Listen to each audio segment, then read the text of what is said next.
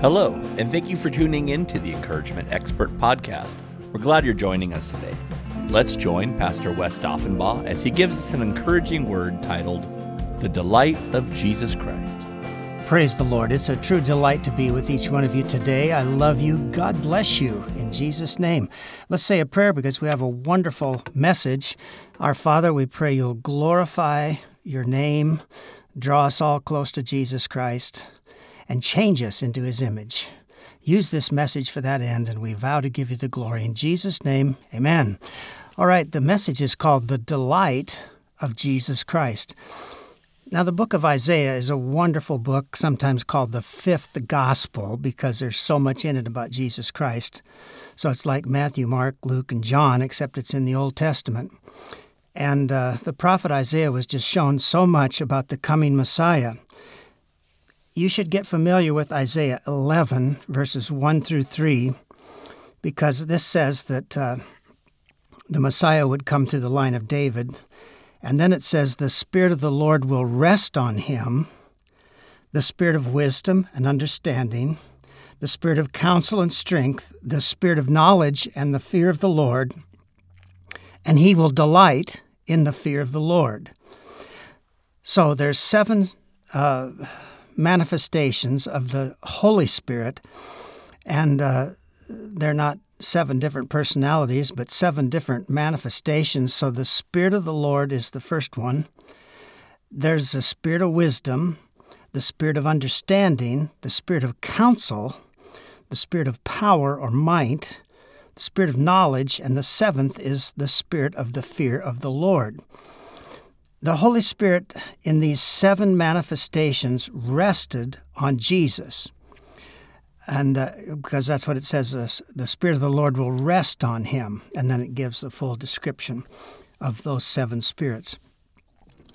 Now um, john the baptist you know when he uh, saw jesus he said i saw the spirit come down from heaven as a dove and remain on him well one of these seven manifestations of the holy spirit is the fear of the lord and something special is said about this seventh one. It says, And he, meaning Jesus, will delight in the fear of the Lord. That's Isaiah 11:3. One aspect of the fear of the Lord is an absolute love of obedience to the Father. It's a delight in obeying and honoring God. And Jesus just delighted in obeying the Father. He obeyed to the point of death on a cross.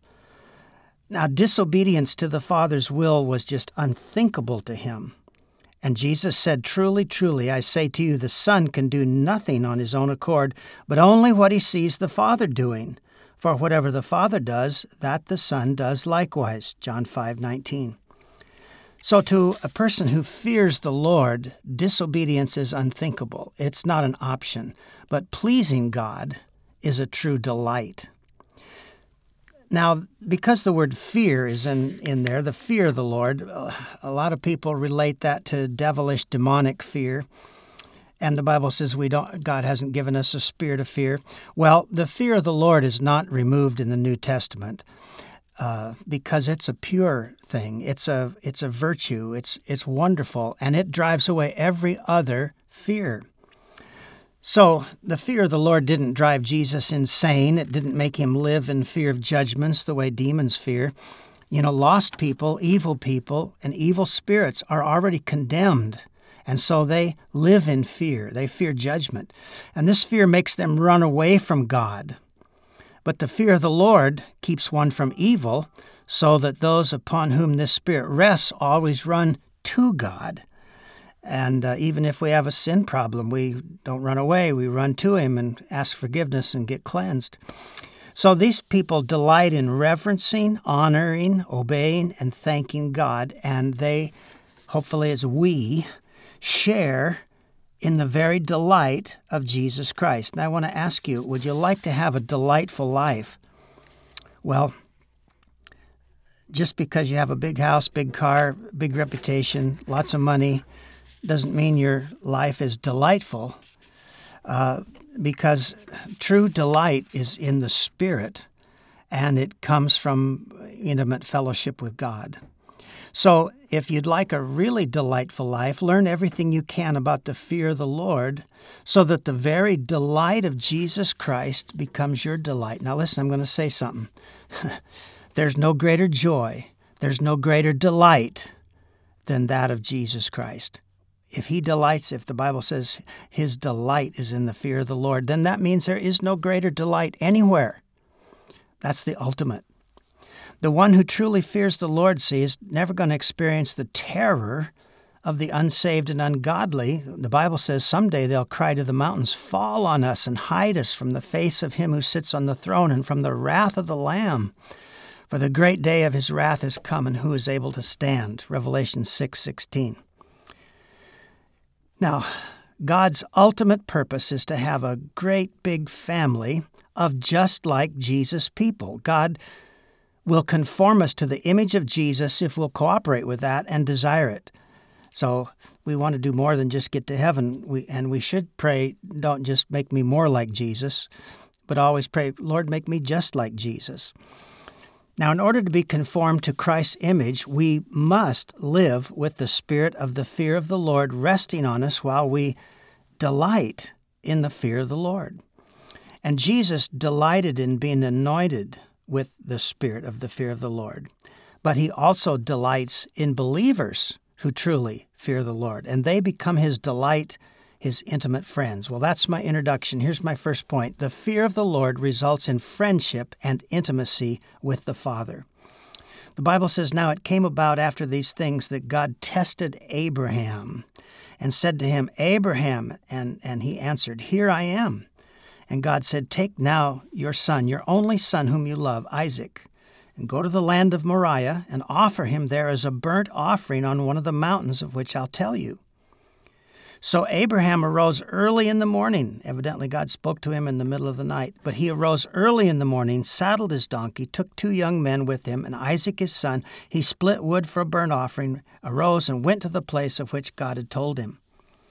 And then he left the two servants and he took Isaac and went up to the mountain, prepared an altar, tied his little boy to it, raised the knife to slay his son, and then to slay his son. And then the angel of the Lord called to him from heaven and said, Abraham, Abraham. And he said, Here I am. And uh, the Lord said, Do not stretch out your hand against the lad, and do nothing to him. For now I know that you fear God, since you have not withheld your son, your only son, from me. Now I noticed that the, the Lord didn't say, Now I know you love God. He said, Now I know you fear God. And God is not embarrassed to use the word fear when it comes to fearing God. It's a good thing. It's a good fear. It destroys all other fears and is, in fact, a virtue, but it's more than a virtue. It's one of the seven manifestations of the Holy Spirit. Later, you know, centuries later, the Apostle James wrote in the New Testament Don't you remember that our ancestor Abraham was shown to be right with God by his actions when he offered his son Isaac on the altar? He was even called the friend of God. James chapter 2. Now, Abraham's obedience had five factors, and the reason we're calling attention to it is because God said, Now I know you fear God. So let's look at these five factors. Abraham obeyed immediately. He didn't say, Well, let me think about it for two weeks. He got up. If God spoke to him in the night, then the very next early morning, he got up as soon as he could and uh, started obeying. And then he obeyed even though it didn't make any sense because God had told him, I'm going to make your descendants like the sand of the sea, and they're going to come through Isaac and then God's telling him to sacrifice him? Well, that didn't make any sense, but he obeyed anyway. And he obeyed even though it had no apparent benefit. What benefit could it be to slay your son? And then he obeyed even though it was very painful to carry out. And finally, then, verse uh, number five, he obeyed all the way to the end, completely obeying. He didn't partially obey. Because you see, God had called to him at the beginning Abraham, at the beginning of the road to obedience. And Abraham said, Here I am. And then God called again at the end of the road of obedience, and Abraham was there again and said, Here I am. Now, many people uh, you know, who are called by God. God calls them, and they'll say, "Here I am," at the beginning of obedience. But then, when God calls them at the end of the trail of obedience, they aren't there. So they can't say, Here I am at the completion of obedience. Now, once I wrote a, a chorus based on this. I've never recorded it, but it's been in my heart, so I sing this to the Lord. Whenever I call, you call me Lord. I always will say, Here I am, your will to obey. No matter how hard it seems, no matter how long it takes, at journey's end, I'll say, Lord, here I am. Well, I also wrote a song one time called I Like Obeying You. And uh, it goes, one of the verses go, I like obeying you. That feeling's running in my veins. I like obeying you. And I am one of those who reigns in life through Jesus, and I'll do whatever he may say. Lord, come what may. I like obeying you. Well, now some things that God commands us to do uh, requires continual obedience. And ex- uh, so when he said, Go offer your son, that was a one time deal. But God also said, Rejoice always, pray continually, give thanks in all circumstances, for this is God's will for you in Christ Jesus. 1 Thessalonians 5. Now, some commands require obedience that refrains from certain things, like do everything without complaining and disputing. Philippians 2. And some translations uh, say, do everything without grumbling and arguing. Well, so a sixth uh, aspect of obedience would be to obey continually if it's one of those things that we're supposed to rejoice always or do everything without complaining.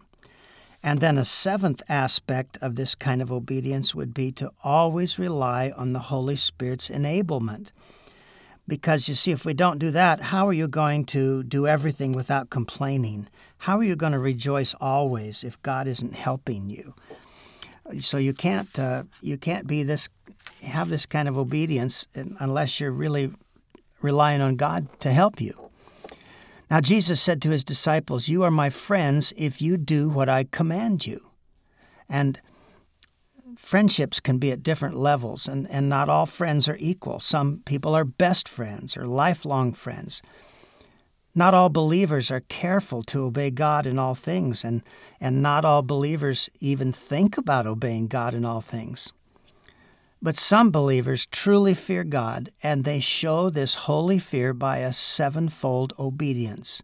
Here it is again they obey immediately, they obey even if it doesn't make sense, they obey even if there's no apparent benefit, uh, they obey even if it costs them something, they obey completely, they uh, continually obey, and then uh, they humbly rely on the Holy Spirit to help them obey. Now, my second point is God does not delight in those who don't fear Him. And let's go back just a minute. I hope that all of you would like to be a friend of God like Abraham. But see, we can't just sing that song, I am a friend of God. I am a friend of God. I am a friend of God. He calls me friend. Well, that's a popular Christian chorus. When every time I hear people sing it, I think, well, I don't think you know what you're singing. Because most of the people singing it don't obey this way. So, this intimate friendship with God is available to us all, but we've got to really love obedience. And, and that moves us into a, a friendship that's not just casual, but an awesome friendship with God. Now, my second point God doesn't delight in those who don't fear him. So in uh, 1 Samuel, it tells about Eli, who was a high priest. He didn't discipline his sons, and they were very godless. And he allowed them to remain priests. They were committing fornication with the women who served right in front of the holy tabernacle of the Lord. And they despised the offerings that were brought to God and uh, treated the people that were making the offerings in a very irreverent way and put themselves ahead of God, even. And they took their portion before God's portion was given of the sacrifices. And uh, so God said to Eli, Therefore, the Lord, the God of Israel, declares, I promised that your house and the house of your father should go on should go in and out before me forever. But now declares the Lord, far be it from me. For those who honor me, I will honor, and those who despise me will be lightly esteemed. That's the ESV. The NIV translation says, Those who honor me, I will honor, and those who despise me will be disdained. Another translation says, Those who despise me will be considered insignificant. Well, the rest of that word to Eli was that his two disobedient sons would die in one day, and that was quickly fulfilled when in a battle they requested that they bring the ark of God in to help them, and then 30,000 Israelites were killed in the battle. The two sons of Eli died. The ark of God was actually captured for a while. Now, and God told him through the prophet Samuel to take vengeance on the Amalekites, who were wicked Canaanites, and they had blocked Israel's way when they came up out of Egypt. So Samuel prophesied, This is what the Lord of armies says I will punish Amalek for what they did to Israel. They blocked Israel's way after the Israelites came from Egypt. Now go and attack Amalek. Claim everything they have for God by destroying it. Don't spare them, but kill men and women, infants and children, cows and sheep, camels and donkeys. Now, Saul went to battle with about 200,000 troops, and he wiped the Amalekites out. But he spared the king because he wanted to show him off as a trophy of war, kind of a way to glorify himself. And then his army rebelled against killing all those animals that were healthy because they were worth a lot of money. So they destroyed all the sick and weak ones, but they kept the best, and their excuse was that they were going to sacrifice them to the Lord. But that meant they were going to save their own money and not have to sacrifice one animal of their own. And uh, so they, they didn't obey. Now, uh, when Samuel came and met Saul after the battle, Saul announced, he said, I've obeyed God. I went to the battle, I destroyed the Amalekites. But Samuel wasn't impressed at all. He, he said, Well, then what's all this bleating and lowing of cattle and bleating of sheep? And and uh, and Saul just kept right on. I did obey God. Uh, we destroyed the Amalekites. I kept the king alive, you know, for a trophy here, and uh, and the people kept the best of the animals to sacrifice to the Lord. But Samuel really lit into him and and told him that uh, does God desire sacrifice or obedience? And uh, he said, This, what you have done, is a disobedience that's the same as rebellion, and it's like the sin of witchcraft. Well, he, in other words, this incomplete obedience where you obey part of God and don't obey the other part, that didn't that didn't fly with God. and right after that, the Lord told Samuel, I'm grieved that I have made Saul the king. Now, Saul had admitted to Samuel, well, finally he said, All right, I admit I sinned. I feared the people. See, the people didn't want to kill all the Amalekite animals, they wanted to keep the plunder. So he said, I feared the people. Well, then that means he didn't fear God, and that's what got him into such big trouble. But you know, the sad thing is, the Bible says the Lord removed his spirit from Saul after that, and an evil spirit tormented Saul from then on. Now, we should have a holy and reverent fear of God that just rules out disobedience and doesn't consider incomplete obedience to be an option. And we should delight in obeying God and ask for God's help to live in the fear of the Lord so that our obedience is most pleasing to God and we move into true intimacy with God and friendship with God, such as Abraham experienced. And of course, Abraham had an awesome awesome relationship with God, friendship, where the Lord would come and talk to him. Now, the third point false grace has replaced the fear of God in many believers. The devil likes to redefine terms, he likes to redefine what it means, what salvation means. And he's done a very effective job at redefining grace. Now, before the Protestant Reformation, The Roman Catholic Church used to sell indulgences to raise money for building great cathedrals, and an indulgence gave you permission to sin a certain sin. It's like you bought the right from God to sin, only you bought it from the corrupt church. so, for a certain amount of money, you could buy an indulgence that permitted you to commit adultery. People that were trusting that were trusting in a false grace. Well, indulgences have been done away with a long time ago, but we have a modern version of that which is a belief that, quote, since we didn't do anything to earn salvation, we can't do anything to lose it, unquote. Now, actually, we do two things to be saved. Number one, we've got to repent of our sins. And secondly, we've got to believe on the Lord Jesus Christ. So we do something. And then there's two things that we can do to lose our salvation, and they're the opposite of repenting and believing. Rebellion is unrepented, willful sin practiced over and over and embraced as normal. And that moves us out from under the blood of Jesus. It's the opposite of repentance, and it can cause you to lose out completely with God. Idolatry is the opposite of saving faith because it switches gods. It switches over to a false God. Paul told the Corinthians that they were believing in a, in a different Jesus. Well, uh, you know, a, a, lot of people have a Jesus that they created in their mind and uh, not the true, real deal. now, Jesus said, listen to this. He said, Not everyone who says to me, Lord, Lord, will enter the kingdom of heaven, but only the one who does the will of my Father who is in heaven. Many will say to me on that day, Lord, Lord, did we not prophesy in your name, and in your name drive out demons, and in your name perform many miracles? And then I'll tell them plainly, I never knew you. Away from me, you evildoers. Now that's Matthew chapter 7, verse 21 through 23. And I call this group of people the preachers in hell because I believe they were preachers. They drove out demons. They prophesied. They performed many miracles. That doesn't sound like the nominal churchgoer to me. It sounds like somebody that was once anointed by God who was a spiritual leader. Now, when Jesus said, I never knew you, a lot of people think, well, that means these guys were never saved, but I don't see it that way because the Bible tells us that if we turn from righteousness, God can completely forget all that we did previously for him.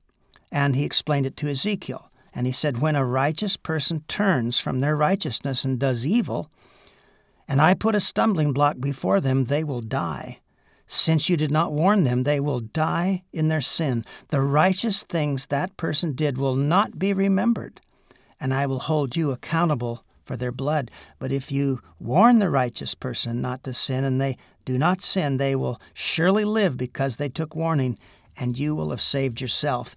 Well, what a, a big responsibility it is to uh, warn people. And that's Ezekiel chapter 3. So I believe that many that Jesus spoke of began to think that they had an ex- exemption from obedience, as if their former righteous deeds gave them indulgences. They were trusting in a false grace and basically a false Jesus. Now, Folks, remember this real grace empowers, it's always connected with the word power. And uh, so I call uh, the false grace lazy grace and the real grace amazing grace. But real grace, amazing grace, is always connected with spiritual power, and Here's it gives you it gives you power to avoid sin, and uh, and power to live righteously and holy before God. So I would say to you, whatever you do, do not join the preachers in hell. All right? Now, God said to the Apostle Paul, My grace is sufficient for you, for my power is made perfect in weakness. Notice grace is connected to power. Grace actually means the manifested power of God. Now, Paul wrote again, listen to this For the grace of God has appeared that offers salvation to all people. It teaches us to say no to ungodliness and worldly passions, and to live self controlled, upright, and godly lives in this present age, while we wait for the blessed hope, the appearing of the glory of our great God and Savior Jesus Christ, who gave himself for us to redeem us from all wickedness and to purify for himself a people that are his very own, eager to do what is good. That's Titus chapter 2. So, this grace doesn't give us an excuse, uh, an exemption, so that we can live uncontrolled lives down in the dirt with worldly passions the grace that offers salvation is the same powerful grace that teaches us to say no to ungodliness. Now, that's amazing grace. That's the real deal. So, grace, real grace, empowers us to do the will of God and to become the will of God. In other words, we are so into it, the will of God is manifested in our life continually. So, real grace doesn't excuse us from holy living but rather teaches us to live holy. All right, now, whenever you hear that someone's teaching on grace or you see a book about grace, you want to immediately be on your guard to see if that grace is more like an indulgence that gives you an excuse, a free hall pass, so you don't have to go to the class on obedience, or is it amazing grace that empowers you to do the will of God? All right, and stick with the amazing grace.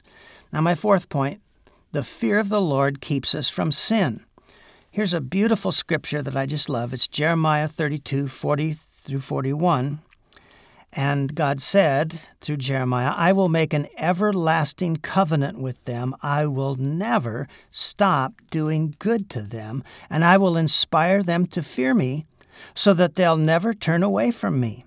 I will rejoice in doing them good and will assuredly plant them in this land with all my heart and soul. In other words, God would plant you in blessings and never stop doing good to you. But you see, uh, when he's saying, I'll never stop doing good to them, then he says, I'll inspire them to fear me.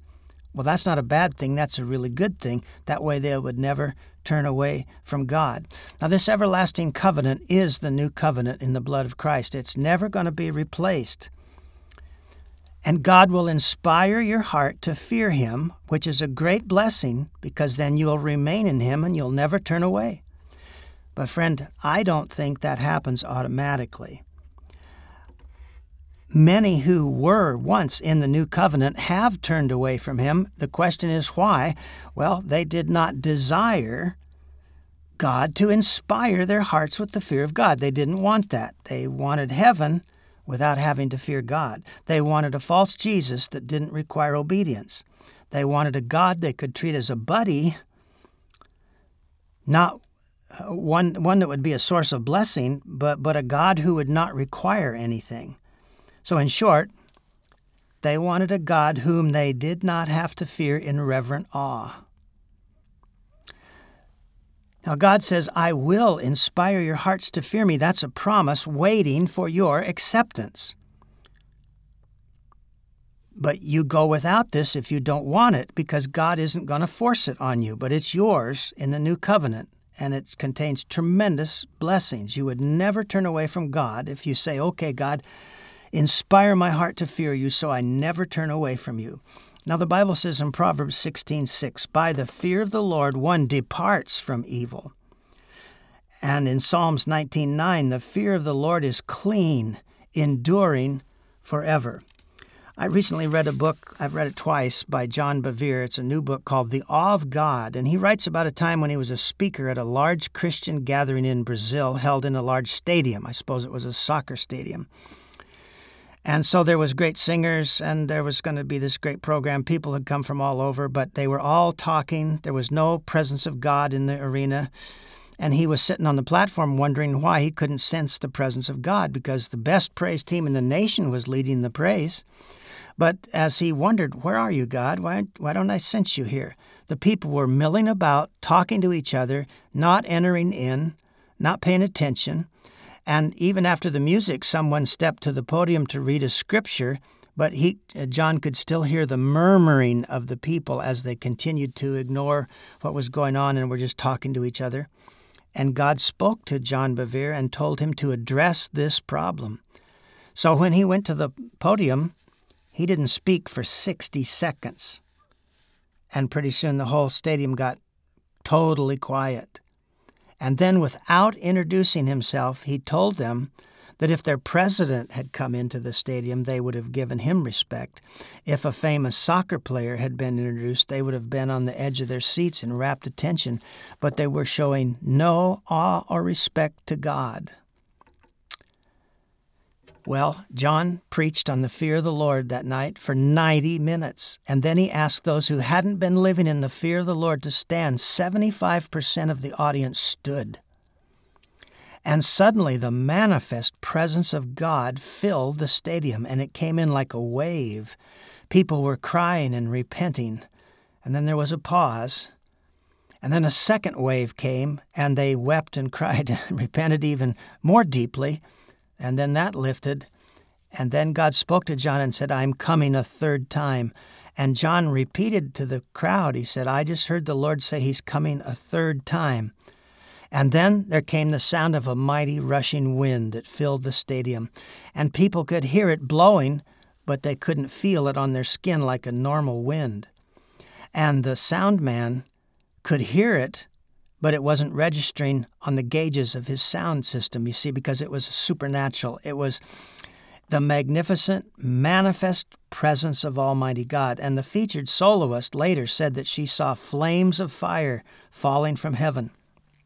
Now, this rushing wind manifested for 90 seconds, and uh, even the unsaved uh, security guards from outside the stadium heard the wind blowing inside. It didn't blow outside the stadium, it was only inside, and they ran inside, and uh, they all in- encountered God.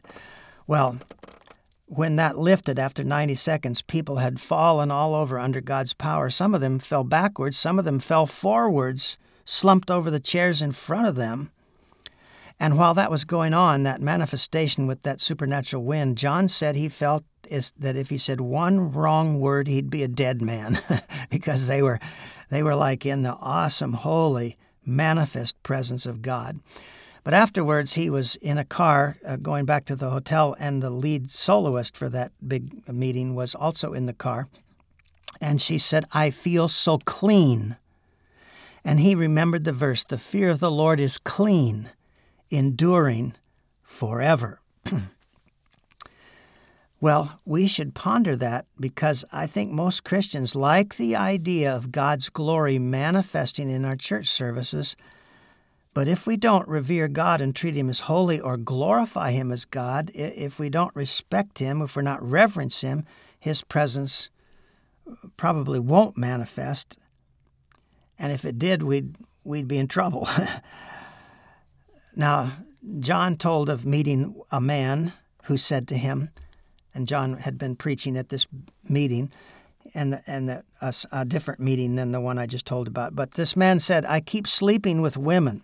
And then I stop for a while, but I don't believe celibacy is possible, so I go back to sleeping with women. But that's not my main question. What I want to know is why God isn't blessing my business. Now, John said that's, that's what it looks like when there's a Christian who doesn't fear God. The fear of the Lord is enduring forever. And once one time God said, you know, if you fear the Lord, you'll endure before me forever. But Satan, Lucifer, once led all the praise of heaven, was right there uh, as a guardian cherub of God's throne. But he didn't fear God and he didn't endure forever. And there's all kinds of Bible examples of that. So the fear of the Lord is clean, enduring forever. Now, without the fear of the Lord, Christians live lifestyles that are not much different than the unsaved.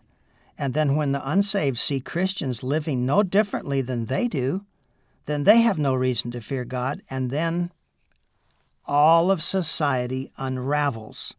And that's what's happening in our nation right now. Society is just literally coming undone.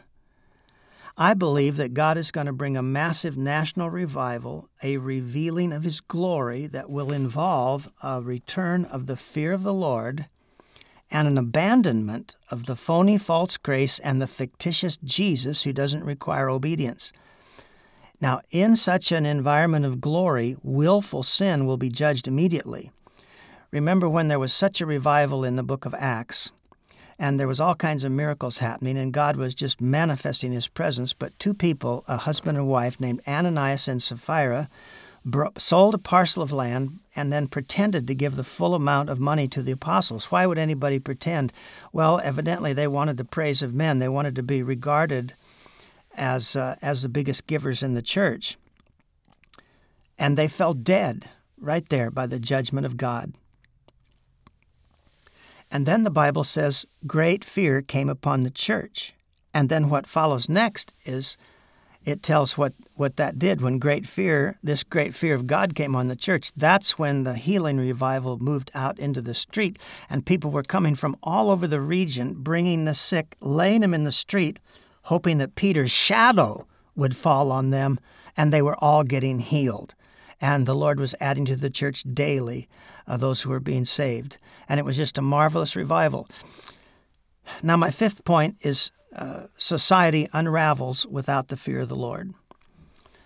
The Apostle Paul wrote, The wrath of God is revealed from heaven against all godly, uh, ungodliness and wickedness of the people who suppress the truth by their wickedness, since what may be known about God is plain to them, because God has made it plain to them. For since the creation of the world, God's invisible qualities, his eternal power and divine nature, have been clearly seen, being understood from what has been made, so that people are without excuse. Now listen to this key verse. For although they knew God, they neither glorified him as God nor gave thanks to him. But their thinking became futile, and their foolish hearts were darkened. Although they claimed to be wise, they became fools and exchanged the glory exchanged the glory of the immortal God for images made to look like mortal human beings and birds and animals and reptiles. Therefore, God gave them over in the sinful desires of their hearts to sexual impurity for the degrading of their bodies with one another. And they exchanged the truth of God for a lie and worshiped and served created things rather than the Creator, who is forever praised. Amen. Because of this, God gave them over to shameful lusts. Even their women exchanged natural sexual relations for unnatural ones. In the same way, the men also abandoned natural relations with women and were inflamed with lust for one another. Men committed shameful acts with other men and received in themselves the due penalty for their error. Furthermore, since just as they did not think it worthwhile to even retain the knowledge of God, God gave them over to a depraved mind so that they would do what ought not to be done. They became filled with every kind of wickedness, evil, greed, and depravity. They are full of envy, murder, strife, deceit, and malice. Malice is the desire to hurt somebody back. They are gossips, uh, slanderers, God haters, insolent, arrogant, and boastful. They invent ways of doing evil. They disobey their parents. They have no understanding, no fidelity, no, no love, no mercy. Although they know God's righteous decree that those who do such things deserve death, they not only uh, do those things, but they approve of those who practice them. Now that's Romans chapter 1. And what Paul is describing sounds very contemporary because he's describing the unraveling of society, and it unravels just for one cause. The, and it starts with one root problem the people didn't glorify God as God. Now, that means they didn't fear God as their creator, lawgiver, and eternal judge, because that's, that would be uh, uh, honoring God as God. Well, they, for a while, they admitted God existed, but they didn't glorify him as God. And the farther away they got from God, the more they believed finally that God didn't even exist. They didn't think it even worthwhile to even think of God anymore. Now, then all these other problems manifest in society. And that's where we are in this nation. Now, if there's one root problem, then there's one root solution. And that would be to have a revival of the fear of the Lord. America, all of America's problems have uh, say that you believe there's a great double standard of justice. Uh, most people are aware that that's going on. Well, that that that's because there's no fear of God. and when people are drug addicts and uh, all the different problems, whether it's injustice or immorality or theft or flash mobs or whatever it is, eh, eh, people shooting people, people killing people. You can always read uh, a wife just killed her husband, that the society's becoming more and more violent. Well, that's because people don't fear God. But that means there's one root solution, and that would be a return of the fear of the Lord. Well, a man named A.W. Tozer wrote this. He said, I do pray often, O God, send a revival of repentance and the fear of God that will sweep through the continent, that we may be spared and that we may honor Thee. That's a great prayer. Let's join in that prayer and pray that the fear of the Lord will be restored in our own lives, our families, our churches, and then demonstrated to society so that the church is really the salt and the light that Jesus said we would be. My sixth point is that the fear of the Lord brings the manifestation of the supernatural into the church. Now, most churches that you go to are just dead. Uh, there's no manifestation of God's presence. There's no power. You might hear a Bible story about power that was once upon a time, but you'll very rarely see anybody set free from addictions or demons cast out or anybody healed. There are services where that happens. There are churches where that happens. That happens in my meetings, for instance. But in general, if you were to go to the churches around America, uh, and you were looking for God, well, you'd have to really get a leading from God to find a good church. They're rare, all right? Now, the reason there's very little power in the American church is because there's no fear of God for the most part. And that's a generality, okay?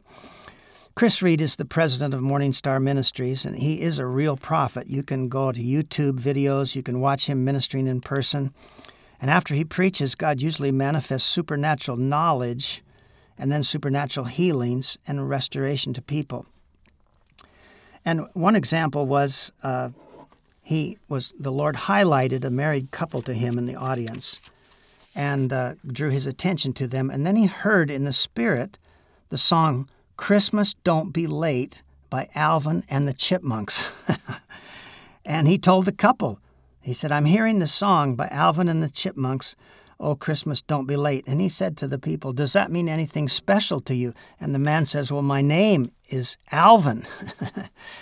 And then the Holy Spirit revealed to Chris that Alvin's wife had a neurological brain problem, and he told her by the grace and power of the Lord Jesus Christ that Christmas was coming early for her because God was healing her brain.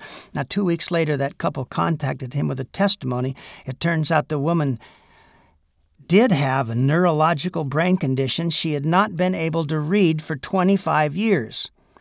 But her early Christmas gift from God healed her brain and she could read again. Now, you can watch stuff like that on YouTube. Uh, Chris Reed is the guy's name. Now, he put out a new book called The Seven Spirits of God. I'm reading that book right now, but he relates at one day he was caught up in the Spirit into heaven where he met an angel named the Fear of the Lord. And this angel took him into a huge heavenly library and into a section that was marked supernatural. And in that section, everything was about the supernatural. So he was drawn to the book that was labeled The Seven Spirits of God. And on the cover was labeled The Spirit of the Lord. Then, when you opened the cover, the next page was very thick, like a book in itself, and it was pure white, as thick as a book, and it was labeled The Spirit of Wisdom. And he turned that page, and there was another page, also very thick and white, and it was labeled The Spirit of Understanding. He turned the page, the next one was likewise thick and just labeled uh, The Spirit of Counsel. Turned the page, the next one was The Spirit of Might or the Spirit of Power. Turned the page, and the next one was The Spirit of Knowledge. And then the back cover of the book was the spirit of the fear of the Lord, so seven altogether. As he held the book, he was overcome by all the colors, lights, and euphoric feelings of joy and peace and reverence and awe.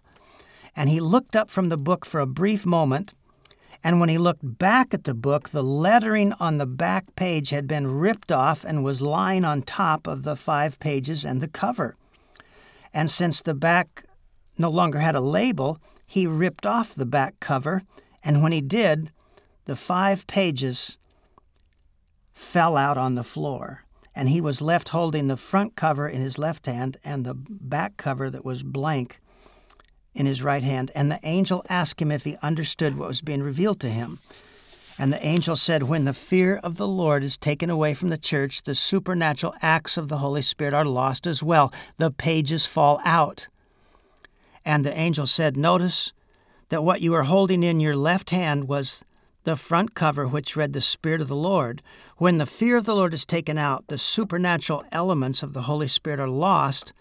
All you were left holding was the atmosphere or presence of the Lord.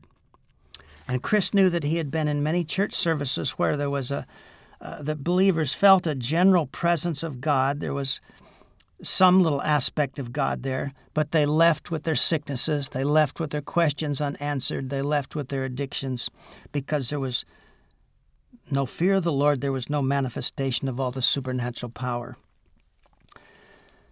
Our society is being completely and insanely corrupted. In the state of Washington, I was told by people that have their kids in the schools up there that kids can come to school dressed up in animal costumes and they are called fuzzies. And if you are a fuzzy, then you can use any bathroom you like because you're identifying that you're an animal. no kidding. And Washington state has passed a law signed by the governor that allows the state to take children, young children, away from parents who are not affirming their gender choice and then hide those children completely from the parents so the parents can't even contact them. And then the kids are allowed to have gender affirming, life altering surgeries. Friend, that's not just wicked, that's insane. Now, the church cannot be the fullness of salt and light to society without the supernatural being manifested. So, if God is going to bring a revival and empower the church gloriously, even in a time of gross darkness, see, Isaiah 60 says, Arise and shine, for your light is come.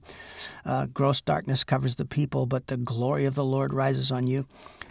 So that's what I'm saying. If God is going to bring a revival and empower the church gloriously, even in a time of gross darkness, then there must come a revival of the fear of the Lord that will enable the fullness of the Holy Spirit to be manifested in supernatural ways. Now, my uh, seventh point is the gospel of Christ includes a warning of coming judgment. And Paul wrote about a judgment day. He said, When, according to my gospel, God judges the secrets of men by Jesus Christ. In other words, the judgment where Jesus has all people stand before him and uh, judges each one. That's part of the gospel of Christ.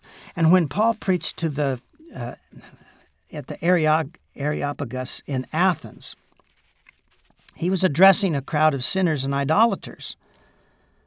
And here's what his gospel sounded like. He said, The times of ignorance God overlooked, but now he commands all people everywhere to repent. Repent because he's fixed a day on which he will judge the world in righteousness by a man whom he has appointed, and of this he has given assurance to all by raising him from the dead. So he was preaching the resurrection of Christ, but he was saying, that God is commanding people to repent because a judgment day is fixed and Jesus Christ is the judge. See, that's part of his message. Paul wrote to the Romans, For we will all stand before God's judgment seat, so then each of us will give an account of ourselves to God. Romans 14. And to the Corinthians church he wrote, So we make it our goal to please him, whether we are at home in the body or away from it. For we must all appear before the judgment seat of Christ, so that each of us may receive what is due us for the things done while in the body, whether good or bad. Since then we know what it is to fear the Lord, we try to persuade others. Now that's the NIV. The King James uh, translation says, Knowing therefore the terror of the Lord, we persuade men. Believers in Christ make little effort to persuade others when they do not know what it is to fear the Lord. See, Paul says, knowing the fear of the Lord, knowing what it is to fear the Lord, we persuade men. But if we don't know what it means to fear the Lord, we don't persuade men. And that's probably the, the main reason of all that most Christians don't witness and refuse to witness. I remember when I was a senior in high school and our six A Squad cheerleaders got killed on one day in a fiery plane crash. I had not shared my faith for the five years that I'd been a born again Christian. But I tell you what, I repented and cried and wept.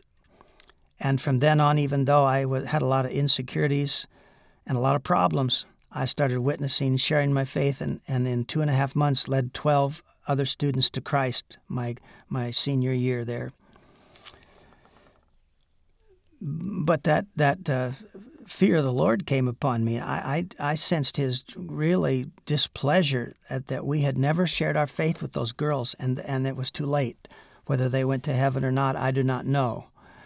But I know that I'd never shared my faith. So again, Paul said, Knowing therefore the terror of the Lord, or the fear of the Lord, we persuade men.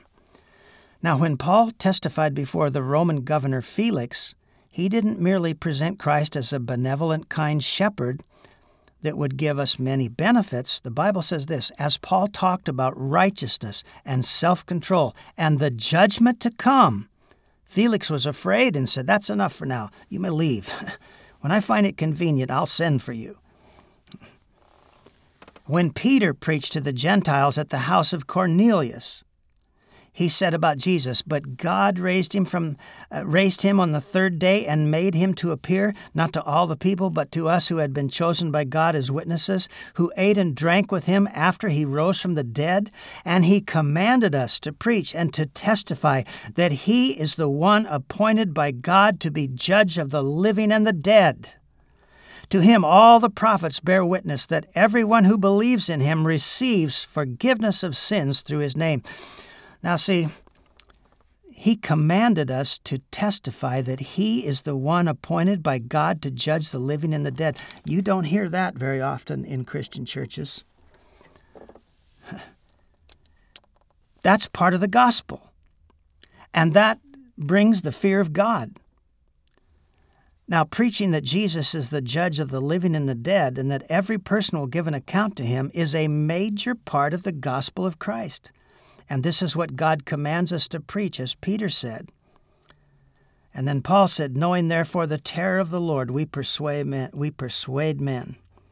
Paul also wrote, Woe is me if I do not preach the gospel. 1 Corinthians 9:16. Because Paul knew the fear of the Lord, he tried to persuade men for their sake, but he also preached the gospel for his own sake to avoid displeasing the Lord, to whom he would have to give an account. Now, we often talk in our circles that we're full gospel.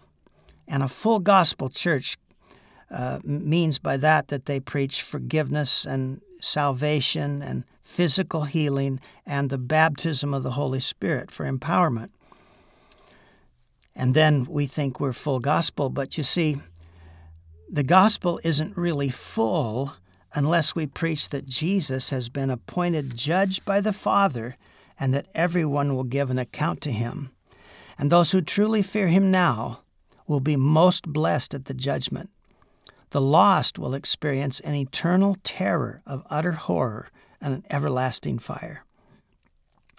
So I ask myself, how can I better persuade people that God is a God to be feared? You see, He's not an optional God. Many people think, you know, I'm, I'm content. I don't need God. I don't need him as a crutch. I don't need him as a warm fuzzy. I'm prosperous. I'm happy. I like doing my own thing. But to those people, we say, you do need God because every thought of your mind, every word of your mouth, every motive of your heart, and every deed you do, whether good or bad, is being recorded, and you're going to give an account to the Lord of glory in person. And right now, you can receive forgiveness for your sins, but if you neglect that and you appear before Him as one who has rejected Him, then they're going to search for your name in the Lamb's book of life, and it's not going to be found. And the Bible says, if anyone's name was not found written in the book of life, he was thrown into the lake of fire. That's Revelations 20, and the lake of fire was prepared for the devil and his angels, not for people. But if you want to serve the devil and reject Jesus, you'll end up sharing the fate of the devil.